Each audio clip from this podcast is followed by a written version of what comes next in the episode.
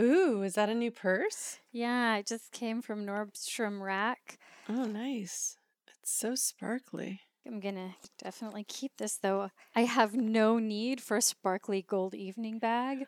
Do you not, though? I feel like that's the sort of thing where in LA, it would be very like, I'm going to wear jeans and a t shirt, but then I'm going to wear like fucking awesome high heels and carry a sparkly gold purse. Oh, sure. The thing is, not so much that I wouldn't do that. It's more that I already have like seven sparkly evening bags of one type or another. all right. All right. All right. All right. All right. Let me just really quickly try on these Adidas. Oh my God. Seriously?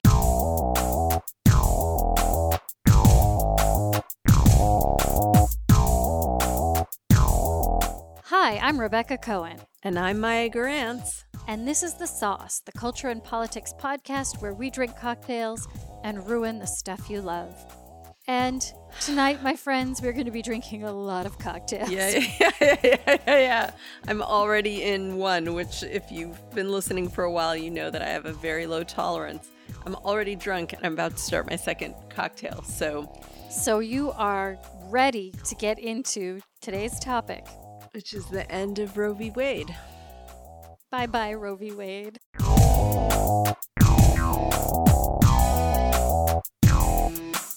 So basically, Rebecca and I were all ready to ruin Twitter for you guys tonight. We were ready. We had, I thought it was going to be so fun. I was in such a good mood. yeah. And then as we are sitting there prepping and thinking about Twitter and how we're going to ruin it, uh, I saw on Twitter, and Rebecca was told by her husband that a draft opinion by the Supreme Court overturning Roe v. Wade was leaked to the press. And it's yes. like a big scoop for Politico. Good on them. We don't know yeah. who leaked it or why. Um, the point is, it is a draft opinion written by Samuel Alito uh, overturning Roe v. Wade. Like that's it. That's what it that's, is. that's, what it is. And so we're like, wow, well, we can't talk about Twitter. Like, yeah. and you know, we have done three episodes about abortion. We did an amazing two parter, which I encourage you guys to go back and listen to about abortion in culture one of which uh, we did, and then we had amazing experts on who study this to talk about it.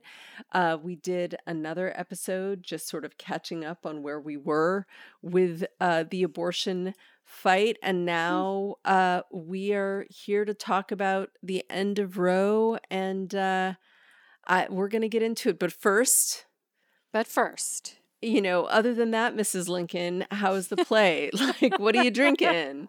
How's it going? What's up? Well, let's see. Other than the fact that the end is nigh, Jesus. I'm doing okay. I know amid all of this, what listeners really want to know about is how my cat is doing.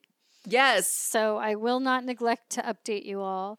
Uh, she's actually doing very well. She's doing great it's been about two and a half weeks since her surgery, and she's pretty much I, as well as one could expect. Uh, to catch people up as briefly as possible, she had a very large tumor removed, and it involved removing some ribs and some yep. muscle from her yep. body. It was very involved surgery, but she's walking around, she's talking, she's eating, she's really being herself, being very cuddly. Is she allowed to jump on things yet? No.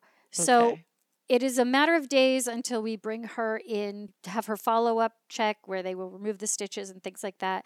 And at that point, we expect we will be given the go ahead to let her uh, move about the apartment freely without close supervision because it is like it's kind of like having a not an infant, but like a, no, a, a toddler. baby, a toddler. yeah, a, a, child that can move around enough to endanger itself. Like we either have to lock her in a little pen or watch her constantly, and um, she has to wear the cone or this soft plushy donut neck collar thing we've gotten her, and she is damn tired of it. So looking forward to getting the go ahead that we can um, relieve her of those burdens. And what are you drinking? I am drinking. I'm drinking Modelo. We had a bunch of friends over to cook out on the patio, and lots of people brought beer. Lots of people left without all the beer getting finished. So we adopted a whole bunch of beer, and we had this nice six pack of Modelo, which is actually hitting the spot right now. You know, I was so close to drinking our leftovers. It was my daughter's sixth birthday, and we had a birthday party, and of course, we provide beer and White Claw for the parents. The White Claw is always the first thing to get drunk because everybody's, you know, watching the calories. Uh, so that's what I was going to do. But then I was like, you know what? God damn it. I want a cocktail. So I'm drinking uh, classic daiquiri with Meyer lemon juice from my neighbor's tree. Beautiful. Very, very good. Um, Any particular kind of rum or just whatever you happen to have? A, a really nice, like Mount Gay fancy varietal. Oh, great. And then, other than that, I don't know. I'm fine. I'm whatever you were a few minutes ago. It's hard to remember now. I know it's hard to remember. But also, you know, you will find it. I'm in pre production for a video that I'm shooting and right now just trying to figure things out just thinking about certain homage shots that we're going to recreate uh, and that's very exciting like like the evil dead run like the, the oh the, that's that's, that's yeah. one of my favorite POV shots of all time. That's giving like yourself one of the some greatest. logistical challenges. Yes, I am giving myself logistical challenges. It's true. Um, but uh, that's part of the fun, I would imagine. That, I guess so.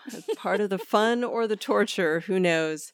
Um, I mean, I wanted to like talk about all this fun stuff and fun input from our listeners who we love so much and like they're so great and the conversations well, let's on share you can share one or two things quickly. I we don't we don't have to be all downers. There's still I don't know. I'm kind of I'm kind of all downers today. We had a really interesting feedback from our TERF episode and one of our listeners, one of our patrons on Patreon, was talking about how the turfdom of radical feminism is painful because it was an important stepping stone in her own journey of liberation and care uh, in terms of radical feminism and in terms of the radical feminism that she sort of came of age with as a feminist.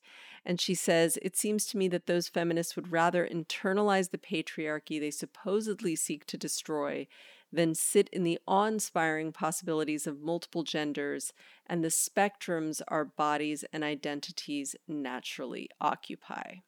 Mm. And that is good. She also says something that I think is relevant, which is that uh, it does remind me that a lot of radical feminism is very white.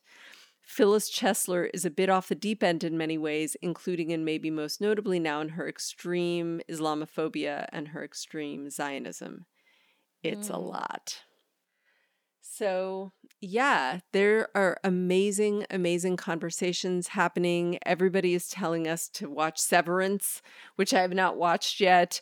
Uh, we are having awesome conversations on our Patreon, and we hope that you would join us by becoming a patron. Come to uh, patreon.com slash sauce podcast. You can see the different membership levels. And um, we'd love to see you on the Sauce Speakeasy, which is where we chat about all the good stuff and the bad stuff. We'd love to hear from you.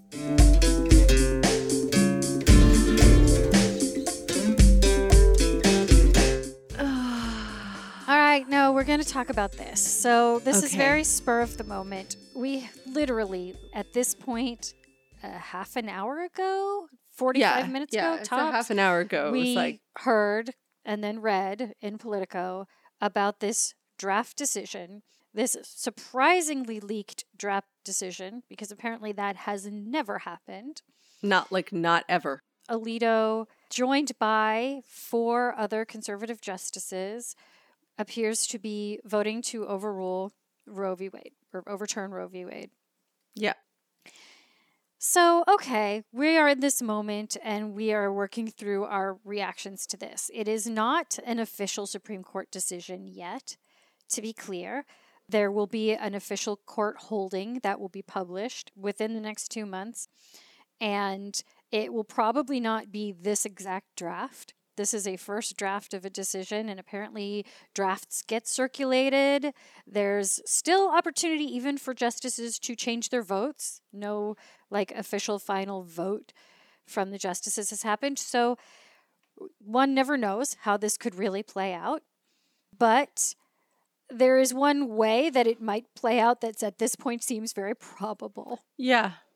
And I see a lot of the feminist writers and activists, and Gretchen Sisson, who was on our show, writes uh, Is there a word for not at all surprised and yet still somehow in shock? Like, yeah, yeah. that's that's what it is right now because our entire political lives, and I'm talking about Rebecca and myself, uh, have been the witnessing of the rise of the anti abortion movement. I think our political awareness, our coming into politics, our caring about politics. I remember for me, my earliest memory of what made me political was watching the March on Washington for abortion rights it when I was in sixth grade and watching Bella Abzug speak at the at the at the mall, mm-hmm. like that was it. So this debate and having uh, various organizations like Planned Parenthood sending increasingly frustrated and anxious emails for like 20 like this is my adult political life. I mean, I would say it's more than adult political if it's like our entire yeah. political lives and we've right. had long political lives that stretch probably uh, further into our childhoods than is common i don't know yeah um, yeah for me i can't say that it's like the first political thing i ever became aware of but it was in the mix because the first time i really became aware of the two party system and had any sense of that aspect of US mm. politics, had an mm. opinion really about an election, that was 1988. Right.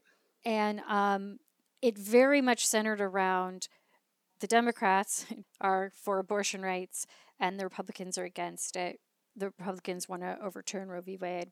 Yep. Uh, I, I remember we were supposed to do speeches. This was seventh or eighth grade. I don't know. We were supposed to do like controversial issue speeches or something. And every, I don't remember how controversial the others were, but mine was abortion. Yeah. And I don't think I knew at the time, I didn't even realize what a hot button issue it was. Right. Uh, I just did, I was like, I feel like this. And I did some reading on it right. and discovered the idea of pro choice. Yep. And to me, this was genius. It's like, yep that was the gist of my speech. It was like, are you pro abortion or anti abortion? Well, you're wrong either way because right, it's about right, your right. choice. Choice. Yeah. I thought that was very clever at the time. The point, the larger point being that um, that that issue very much crystallized for me what the two parties were about. And although I've learned much since then, and yes, of course, there are many other very important issues, but this one has always been, I don't want to say paramount, but had a very prime position. Well, also because abortion was itself this concrete thing and it's this stand in for this other huge thing, which is just female bodily autonomy, which is like yes. being able to control reproduction reproductive rights being able to plan your parenthood and abortion is the one because it's about killing babies that ends up getting the mm-hmm. most attention but it's all very wrapped up in things like sex education and birth control and anything that's going to allow women to know how to manage this very important function of their bodies and that's something that i feel like is part of the thing that's always been uh, really frustrating about it for me. I know that I've mentioned this when we talked about it before. There was this like pro life feminist organization that some fucking mm. actress was a part of. And I went to their website and like was like, okay, fine. You're pro life, you know, you don't want abortions to happen, but you're a feminist. Where's the stuff pointing people to birth control? Like it's nowhere. Right. It's nowhere. It's nowhere. So it's like abortion is a stand in for women being able to control their relationship with this biological function, control their body, yes. and control what that also means for them in terms of yeah. work and, and life and everything, everything in their life.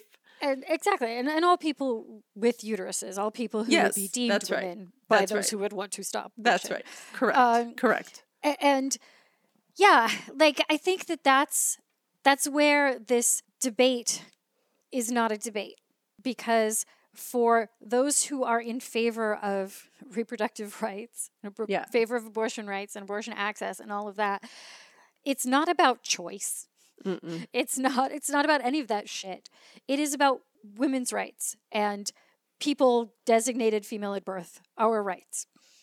And yeah. it's very difficult to argue for your rights. And how much more fundamental a right could there be than bodily autonomy? Mm-hmm. Like that is so fundamental. You we can't use someone's organs after they're dead without their consent, without That's their prior right. consent. That's right. Right? A corpse has bodily autonomy, but a living woman does not.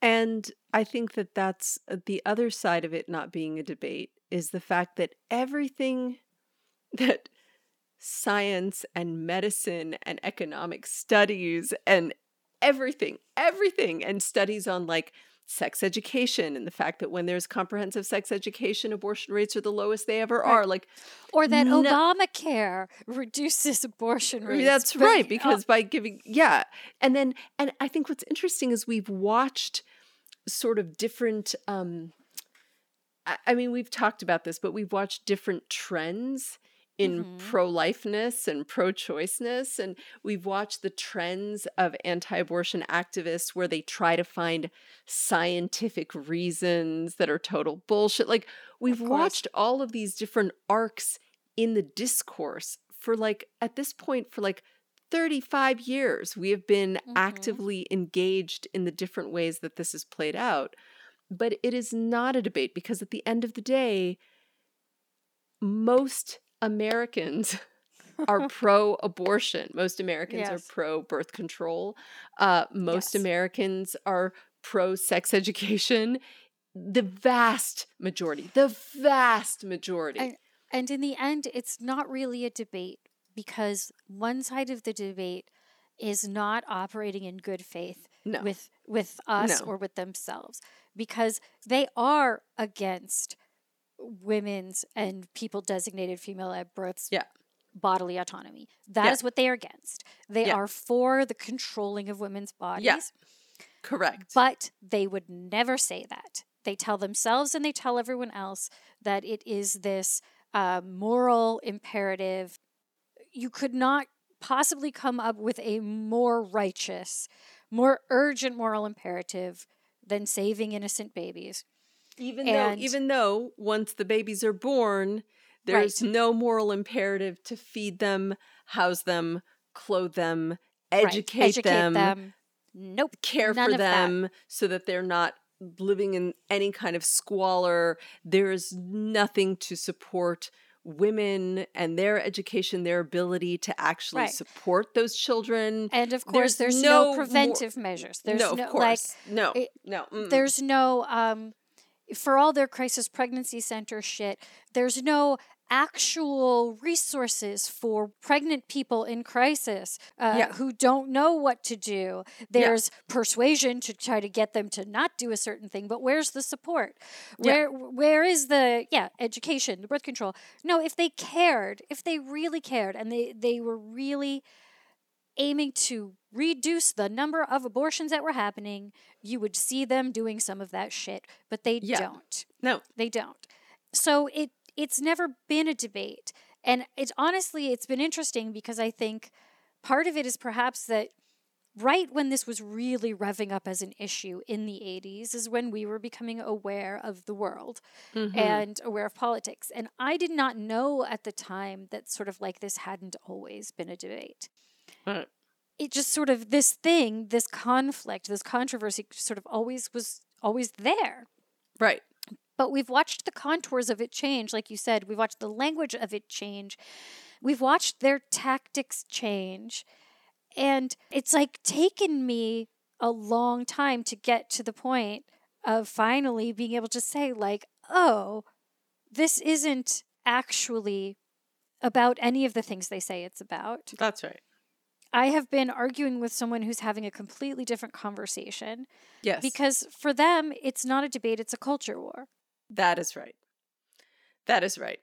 It's it's a culture war and it's a culture war where we have watched that's the other thing is the trend of the response. Like do you mm. remember we talked about this a little bit about like the safe, legal and rare era right, of right. pro-choiceness. Because what you've seen is the pro-abortion rights side try to continue. It's just like when you're being trolled online, um, and you don't realize you're being trolled. Like you so you're like, trying, oh, I'm gonna try to have this yeah, good faith. I'm gonna have this conversation yeah, with yeah, you. Yeah, I'm gonna like try different approaches and see if I could get you to understand my That's point. Right. That point of view. If we could just so so okay. So I think now we have to talk about the fact that like actually what we didn't realize was that this moment where it's a debate happened in our actual lifetime, like after we were born.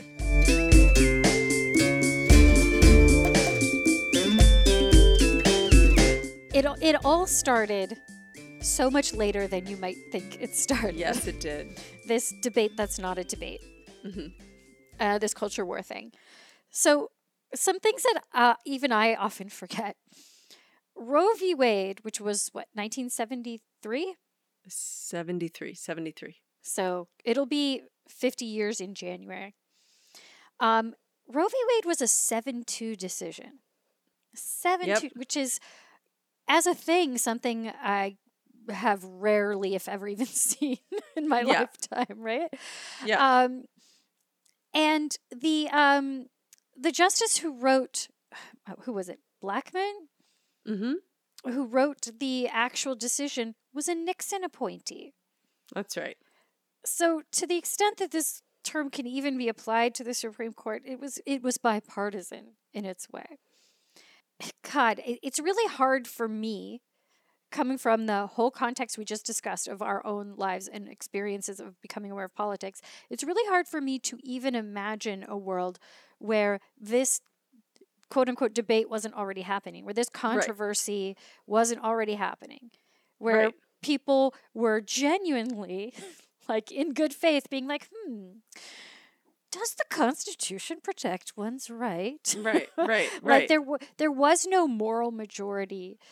There was no Jerry Falwell or Pat Robertson or whatever. There was no religious right, at least not in any sense the way we think of it that we understand it not at all not at all. And and what happened and one thing that i think has become a bigger part of the conversation in the past few years is that the rise of the anti-abortion movement was very much a, a mask for the segregationist movement who at that moment politically couldn't be segregationist anymore. So they organized under the cover of this anti abortion movement. And there was a great article from Politico from six years ago um, that stated it wasn't until 1979, a full six years after Roe, that evangelical leaders uh, seized on abortion not for moral reasons, but as a rallying cry to deny Jimmy Carter a second term. Why? Because the anti abortion crusade was more palatable than the religious right's real motive, which was protecting segregated schools. Yes. And listeners, we did talk about this. We touched mm-hmm. on um, anti abortion activism as a cover for, or sort of like a, a refuge for racists yeah. in those previous episodes we did. So we'll link to those on the yes. Twitter and everything, and you should uh, definitely check them out if you haven't heard them because you'll you may find them relevant. But also, one of the things I found really interesting when I glanced over that um, article again was the fact that evangelicals didn't really care about abortion. Like no. they were like, "That's a Catholic issue." Yeah, like they they had no like evangelicals were mainly disinterested mainly disinterested it, it wasn't like part of their theology that Not was already there. Uh, in fact, what you really saw was a, an era in the late 70s and early 80s when the GOP leadership saw an opportunity. That's they right. saw the New Deal Democrats sort of faltering and they took this as an opportunity and created the idea of the moral majority. And they created this coalition, this weird thing I've never understood. But another part of that mm-hmm. coalition, mm-hmm. another part of the way that this became this very useful political wedge for the GOP was that not only was it a mask for, you know, protecting segregated schools, it was this response to the rise of women's rights, not yes. just civil rights, women's exactly. civil rights. There, there was this giant explosion of divorce that happened that has mm-hmm. actually since gone down because it was like everybody who wanted a divorce fucking got one in the 70s and 80s, right? So there was this fear of the end of the family, the latchkey right. child, and, right. women going to work, women going to yeah. work, women oh having my control God, women having control bodies, over their finances. Yes. Oh my God. God. Terrifying stuff.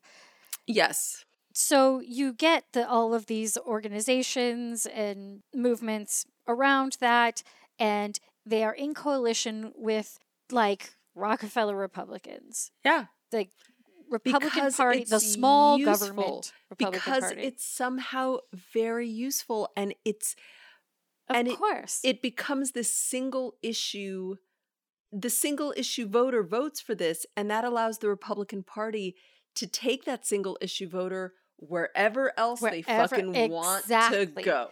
Exactly. We can go to any kind of horrible foreign policy. We can go to any kind of horrible economic policy. I in you every election, the working class. You can there's, screw workers. There's always the NPR always has the article about the people who are like, I just don't agree with any single thing about the Republican Party, but I'm pro life. I have to vote Republican. It is like they can lead these people around anywhere, anywhere yeah. over this issue.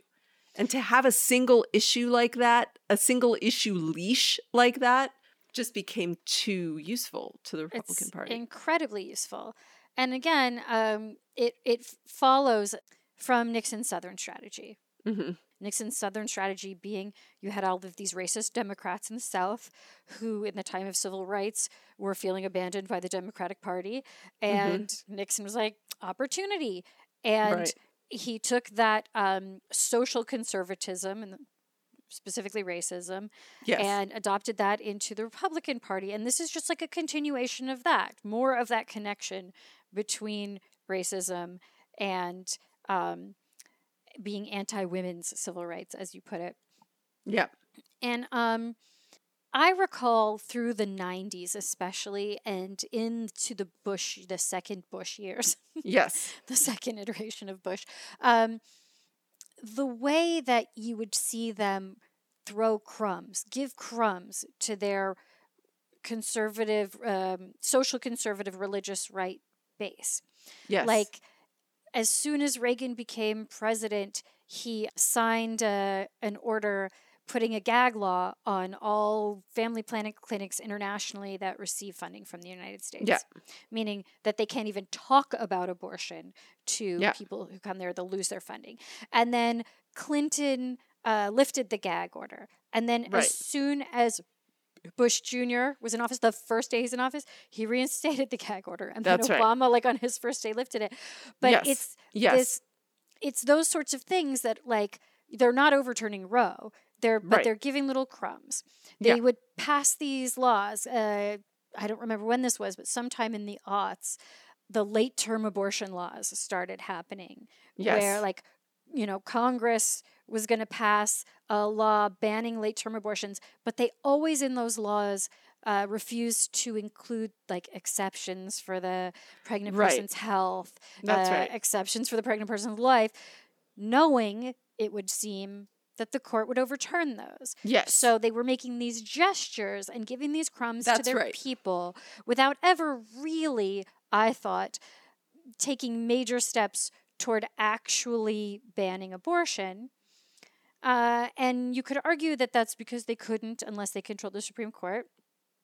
But I would argue that the efforts were what I would consider half hearted if I really cared about banning abortion. Like, I, if I put myself in the shoes of someone who's like, wow, this is the fucking Holocaust. Millions of babies are being murdered after 40 years of pretty much nothing substantial happening, I might start but to suspect I disagree. that my I party disagree didn't care. Because I actually feel like they entrench themselves into state politics. I mean, in so many yeah. states in this country, abortion rights already pretty much don't exist. There's like one abortion clinic in like the entirety of Montana, Utah, and Wyoming. I mean, in in most well, states, there's one. There was one. I mean, I th- I think yeah. I told the story when I was working in rural Mississippi, and I needed to get uh, and I wanted to get an AIDS test, and I didn't, there was no Planned Parenthood in Mississippi. So I called the one place I could find, like the one uh, uh, clinic yeah. I could find.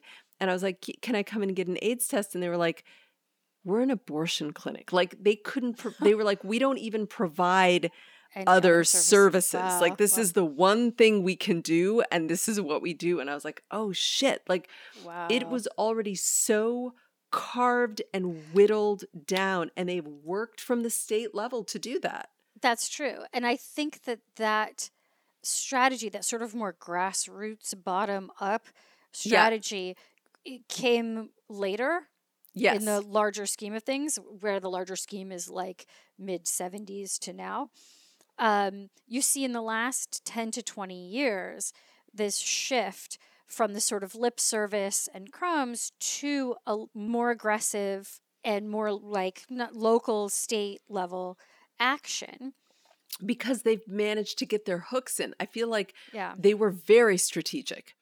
They were they very were strategic. effectively strategic. And what you also see in the last 10 years or so is the Mitch McConnell phenomenon. Yes. And that's really the key shift, I think, that brings us where we are today. Um, when in the 90s, when the Supreme Court, what was that? I don't remember the name of the case now. Webster, was it? The, I think the, so. The one where they um, carved out some exceptions to Roe. The Supreme right. Court gave states slightly more, like broader freedom to right. restrict abortions. Mm-hmm. And the backlash from pro choicers was huge. And I would think that the Republicans saw what that would mean uh, right. politically for them if right. if Roe really were overturned. You would see this backlash. But then came this era of like really starting with the Obama era. Like Merrick Garland, no, just yeah. fuck you, no. Like yeah, they they that's right. They were gonna control that yeah, fucking. That's court. right. That's right. And they're going to control other not just the Supreme Court, other levels of the court. We saw what they did during the Trump years with just rubber stamping Heritage Foundation yes. nominees left and right. Yes. And discarding all of the traditional norms and procedures and and any sort of any kind of um, even even gestures toward respect for institutions, institutionalism. Like no, just out no. the fucking window. Yeah, absolutely, absolutely. We want what we want.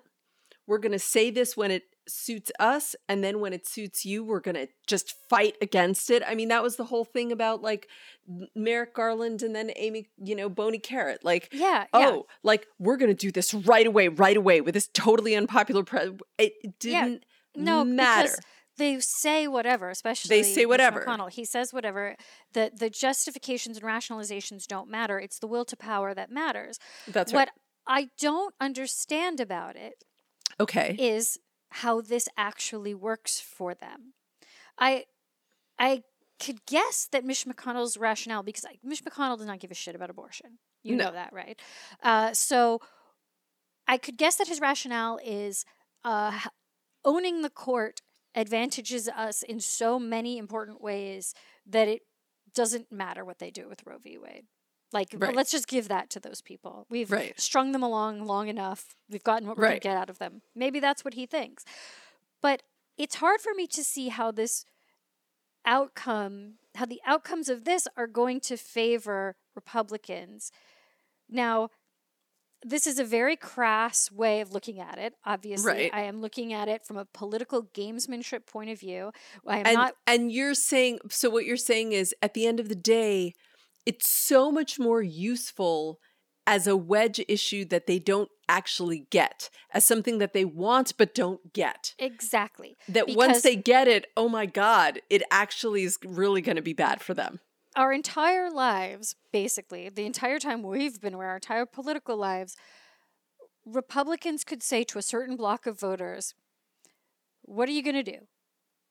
Who else are you going to vote for? You going to you going to let the you're going to vote for the abortionists, right right? Like, Right. if you care about babies, you're going to vote for us." that's right and they like you said they were able to they have been able to whatever serves their corporate overlords they've been able to pass it off as somehow desirable Mm-hmm. to americans because they care about abortion and stopping abortion so now they won't have that like let's assume that they do overturn roe v wade as this draft decision implies is going to happen Well, okay, so then the question is like who leaked it? You know what I mean? Because then it's like oh yeah is this a political moment because you know the the Dems are not looking good for the midterms. Is this like hey guys, hey guys, we we told you fucking get out Yeah. there, vote for the Senate. Like fuck, like is this, This what's is- going on? I have always said that the Republicans would never allow Roe v. Wade to be overturned. Mm. Because what happens when Roe v. Wade was overturned, of course, is not that abortion becomes illegal. Right.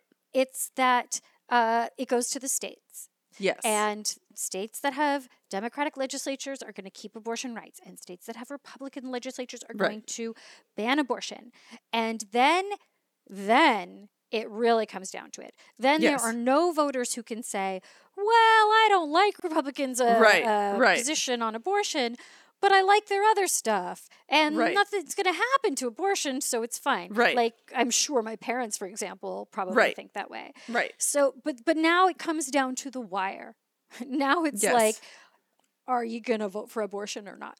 That's Right. it. You are voting for abortion or not. And people who have rested easy thinking that it's not really going to matter in the big picture, even though it increasingly and increasingly over the past several years has mattered and there are so many states that only have like one or two fucking clinics that perform abortions but like everywhere everyone is now mobilized Right.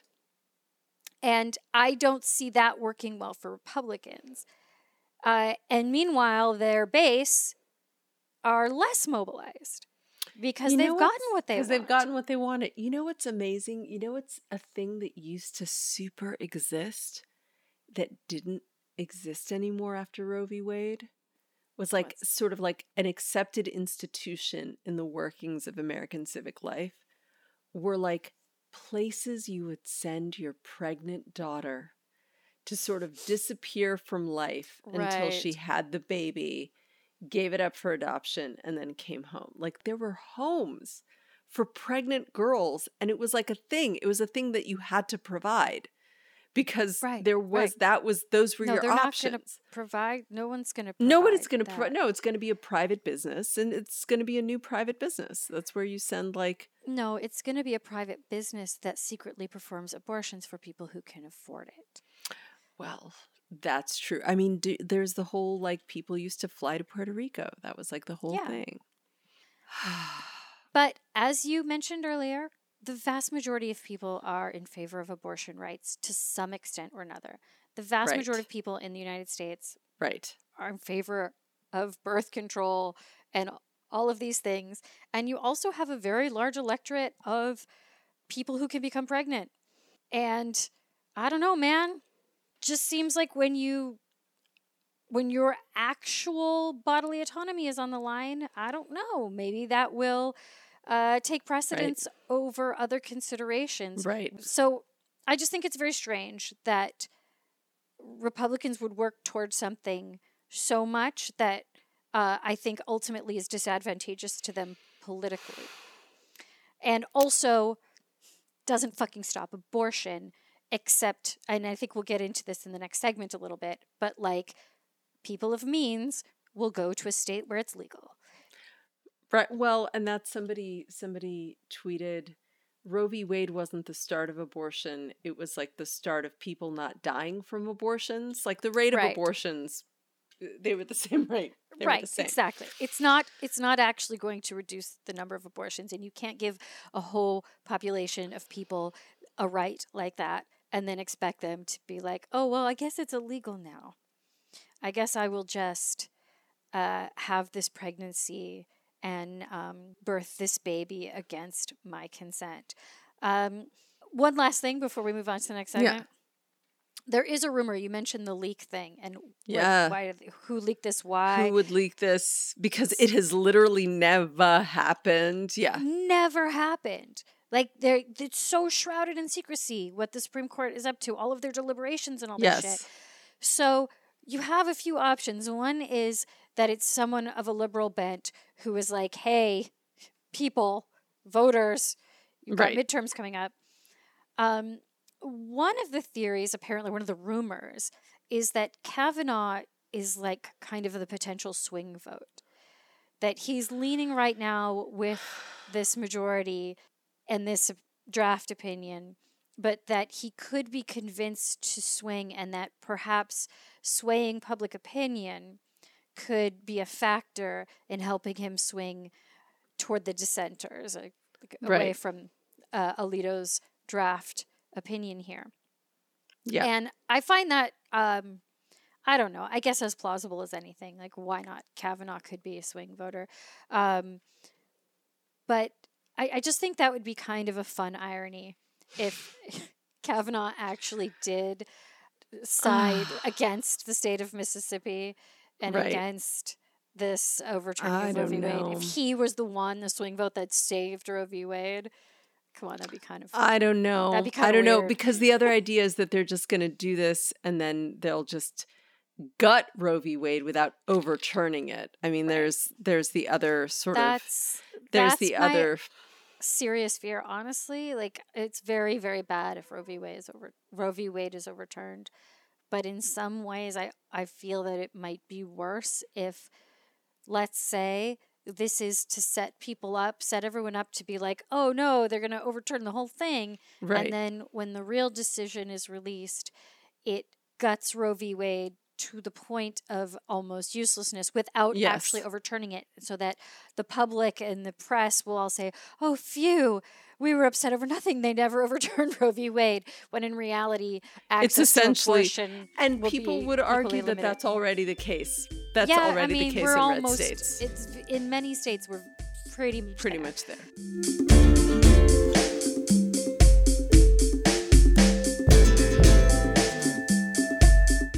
So then, I feel such a such a passive question why is tonight not like all other nights? What is it about this movement that is not like other justice and rights movements?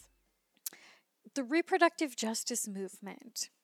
I have observed this mm-hmm. recently, mm-hmm. and I can't put my finger on exactly what it is, though I have a few suspicions. Okay. But just looking at the the reproductive justice movement and I guess looking at that as a piece of the larger women's rights movement, um, put that alongside other justice movements, gay rights and gay liberation, civil rights.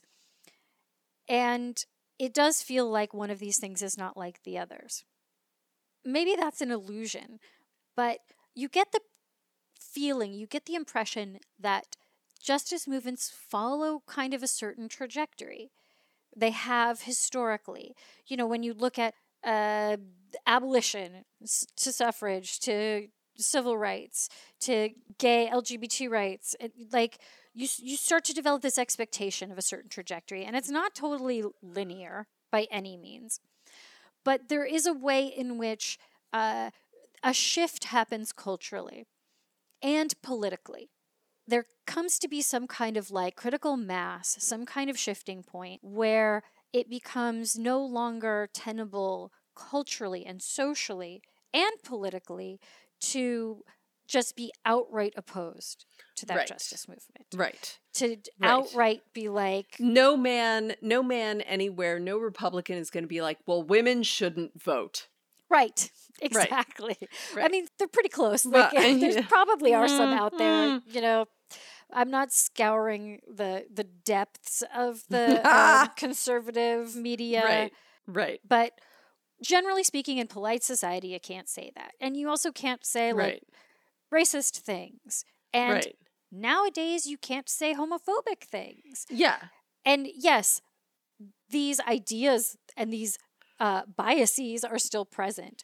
And there are a lot of places and communities that we are not a part of where you still can say Yes. totally homophobic A things. So hundred let's be like, we are living a very privileged reality. And you can say racist stuff. And Totally. in the places where you can't say it, those ideas are still present and Absolutely. the legacy of those ideas is still present in all of our institutions in every fucking way. Absolutely. It gets sublimated. All of that is true, but we allow ourselves to believe, whether it's justified or not, that, you know, the arc of history bends toward justice. right.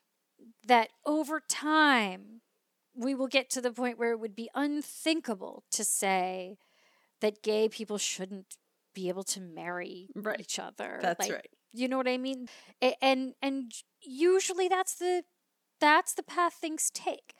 Well, But with oh, reproductive, hold on. Hold on. That's the political liberal narrative that we were raised to believe. Okay, I think that that's that's more precise. That the that that And because perhaps- I think that the thing that that you're about to describe in the way that this is different, it's still correct, but it's not it, that's what it is is that when we were told these stories in school even when they were myths the myth is that the moral arc bend toward, bends towards justice and mm-hmm. that at a certain point some kind of class that has not been protected becomes protected, becomes acknowledged as a class that deserves rights.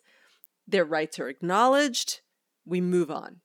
And that there is this forward movement, not this backward movement. And that's Right, the right. narrative. I'm not saying that that's And true, but that's the story. the moral arc bends toward justice. To be clear, does not have to mean that it's uh, uh, like a linear trajectory. It's Correct. not. It's not bending like in a consistent, perfect arc. No, right? but that but And- that it tends over time. Trends over time Correct. toward justice is what we want to believe. And, Absolutely. there is reason, there is historical precedent for Mhm. thinking that that is largely true. Yeah. I think you and I would both agree that what we see in justice movements is that initial wave of uh, tackling inequalities from a classically liberal perspective. Yes. And then once those very like clear and obvious problems, like, you know, slavery, having to Right. sit at the back of the bus, once those are, once we can all agree that those aren't going to be acceptable anymore, then you get into the stickier and more difficult work That's right. because you find that the issues go deeper and that you really need more than those kinds of reforms. You you need more radical. Right. But all of this to say, somehow that was not the case with this one. Right. Somehow there's something different about this one, and there always has been. Always has been. And, and you see it in well, in the way that this major gain of 50 years ago Yeah. is about to be lost. Like about how Yes. how, uh, how many justice movements can you say that of? Like imagine if 50 years after Brown versus Board of Ed it were overturned. Right. And I think that one of the things that's really interesting about it. So, one of the things you said is like resistance towards it only grew over time. And it's almost like they passed Roe v. Wade and then they were like, oh, wait a second. Like, what is, oh, shit. We, no, we don't want to do that. Like, there's this way that the whole time you're stuck in this place where this whole time people can very openly and nakedly argue that this is a right that should not exist. Yes, exactly. That they that that it's they have no problem, no shame in saying that this is a right that should not exist and there's no sense of like there are people whom you are offending by saying that. There there's a class of people for whom this becomes a protection as a class. There's yes. some way that that doesn't compute it doesn't register. It's well it's not part of the conversation. It's not part of the discourse really. No. It's you will see feminists talking about it and it's there yes. and like oh, this is a women's rights issue and all yes. of this.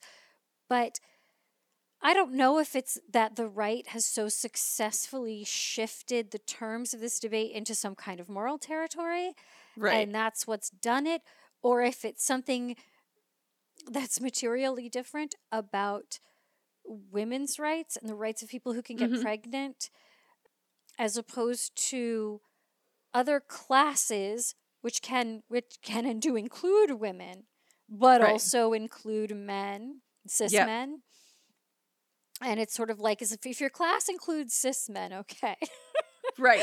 But um, if totally. it doesn't, then maybe totally. it's a different ballpark we're talking and about. And that's one of the things that I think is kind of because cis men's rights, even though they are, because cis men want their you know, want women want their sexual partners to have access to abortion. I mean, fuck, right? Come on, they want access to abortion, but there's a way that cis men can rest and have been able to rest in the like, you guys are overreacting.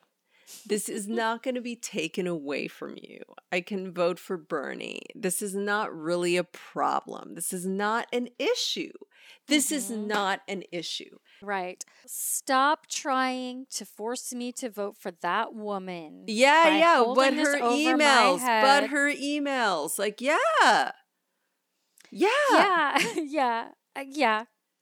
Um, it's it's so it's like it's amazing and I feel like that's contributed just as much to the idea that all of these carving away of reproductive rights that have been happening with clockwork consistency for almost as long as those rights have happened mm-hmm. that it's an op- that we are overreacting that it's not real yeah yeah it, it is remarkable to me how like there are many ways in which women's rights have moved forward but in this area of bodily autonomy for people who can become pregnant mm-hmm. it has been 40 years of defending just uh-huh. defending and giving ground and giving ground and giving ground as we just try to defend the essential right Yes. And you don't see that very often. Usually it's sort of like once a right is established, it's pretty hard to take away that right. And yeah. maybe in the long term, that is what we will find here. Um, which is why so much of it is about just like when a right is established like once people have obamacare they want their fucking health care man it's going to be hard right. to take away that's why they fight against it so hard exactly. so instead they just carve they carve right. They and right, that's actually in terms of the civil rights movement in terms of school desegregation. Like Brown versus Board has passed we are living in a time when the schools are as segregated as they have ever fucking been. More segregated than yeah. ever fucking. But that's actually a very good point. But they do it by carving, but not overturning the rule. Yeah. But yeah. this was always the plan. This was always, always the plan. And I'm actually reminded of like, I remember when we went to Spain, this is like 10 years ago, and you learn about Muslim Spain mm-hmm. before mm-hmm. before Ferdinand and Isabella and how it was like this kind of secular multi-faith paradise of science and right. books and yeah. learning Moorish Spain, yeah. and Moorish Spain was just like the shit man it was like the most culturally rich great time for medicine right. and like tolerant all of these kind of, of tolerant yeah. and then the like Christians came in and just cut that shit down so like it can go backwards. It can go backwards. Yes. Like look, we all read Foundation, right? That's right. We know we know it can go backwards, and it does. Uh-huh. I just think it's worth noting Uh-huh. the, the way that I don't want to leave it at like women's rights are less accepted than other groups. Really? uh, Even though right. that's true? Even though Then that's maybe true? true, but I don't want to leave it at that. I don't want to leave it at that. I think rather the bigger point is that this right has been so successfully framed not as being an essential part of women's rights. Right. And um, it's really worth noting if you really think about it, because what you are talking about is a cl- very, pretty well defined class of people Mm-hmm. those who can get pregnant, Yeah. and a very fundamental, very basic, very essential right. And yet, it's treated in the conversation, in general, politically, in every way, as though it is a an abstract debate about ethics or morals or politics or principles, and not a justice movement. Mm-hmm. This really brings me back to the uh to our uh our our Gone with the Wind episode, actually. Oh, Just because I feel like a huge part of that is the way that in narrative women it's like the white women who voted for Trump. Yes, I knew you were going there. It It's- is. it- the- no, the It problem is. white women. The The problem, is problem- white women. the The, problem, is problem that is- white women are more racist than yeah. they are in favor of their own And- fucking bodily autonomy. Yeah, that's absolutely like that's a, let's bring it back to Scarlett O'Hara. And the problem Yeah. is that so much of our culture production is based around producing culture that makes white women and actually women in general very invested in winning as what you're supposed to be in the patriarchy. Yes. Like within the framework. uh, within the framework of a patriarchy. patriarchy. Yeah. absolutely. Yeah, I would rather be a princess. I want to be a princess. It's like the Bridgerton thing. Like, I want to be a princess with a rich husband, and that's going to solve everything, and then I'm going to win. Exactly. I would Why rather would I win- want- yeah. Why would I want feminism? I could have Yeah. men hold open doors for me and treat That's me. right. like, that's yeah, right. And I feel like that's where this is a different justice movement because so much of this is white women who are either protecting their children from integrated schools protect like this is so about that and feeling like they have a right to other women's bodies Yes. Well, that's the thing. it is some Scarlett O'Hara shit. Yeah. No, it okay. It is Scarlett O'Hara shit. But um it's also worth pointing out, I think, in that in that same vein that um the racial and class implications don't just like haven't disappeared. It's not just that people were racist and then they funneled that or channeled that into anti-abortionism. The impacts of this decision are going to be disproportionate based on race and class. Yes, but and that's part of what this kind of freaky moment in the anti-choice movement where they started trying to get black uh, voters, black people Right, to right, like right. they were like it is a Oh, black it's a race holocaust, issue. it's a race. It, like like that's been one of the chapters of Alito this. says it in this fucking draft oh decision. He has a part where he talks about how um, black fetuses are disproportionately aborted. Yeah. He also mentions that gay rights and and Yes. sodomy are also rules that were and not sodomy laws. Yeah. Yeah. So number one, the thing with white women is that they will be able to get their abortions. And of course, Yeah. I'm using white women as a stand in for white middle upper class women. That's right. Obviously, there are many fucking poor white women who are going to be fucking fucked. Yeah. Um, who already are. Who already are who are living in states where they already Yeah, would have to like drive this just- 500 this is miles. the- yeah. absolute nail in the coffin. Yeah. This is the uh, maybe your state's abortion law was was uh, being held up in circuit courts. Well, not anymore. It's all going to be over. It's going to be over. Okay, so women of means, people of means who are seeking abortion for themselves, for their kids, whatever, they're they're going to be fine. It is the people who already had it difficult, the people who already don't have access to so many opportunities and, and so many of their own rights that now are really going to be impacted. And yes, also, this decision, as written, as currently drafted, is asserting that Roe v. Wade's whole rationale was incorrect. It's based on finding a right to privacy right. in the Constitution that is not explicitly stated. It's an implied right. Right. And if we are going to say that that was a mistake, if the court is going to say that that was a mistake and that uh, such a right doesn't exist, well, then the um, court decision that said that states cannot ban sodomy, cannot ban gay sex, those decisions would also be uh, based on faulty logic, as would the court decision on gay marriage, court decisions on birth control, any things that we have rights to that have to do with sex and reproductive freedom, marriage.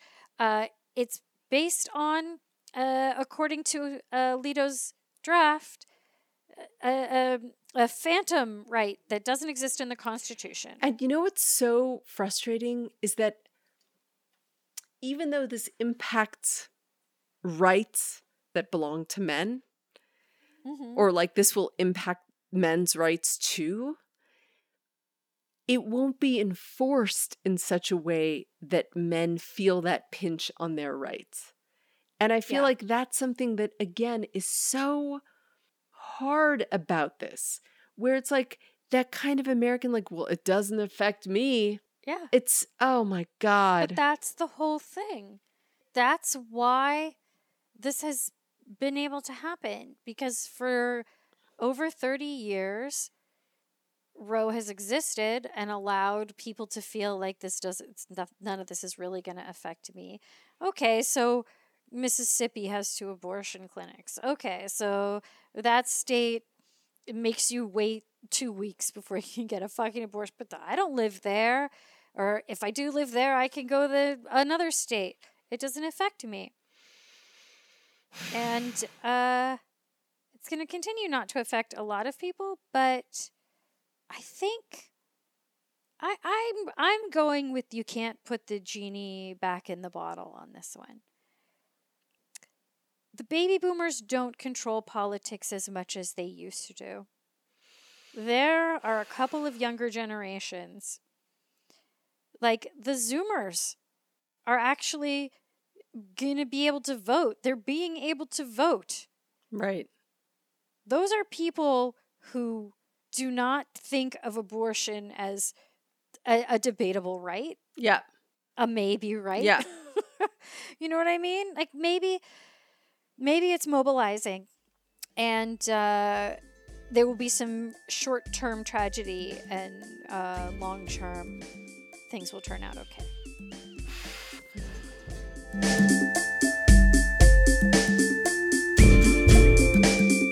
Well, listeners, uh, we are we are having a hard fucking night, man.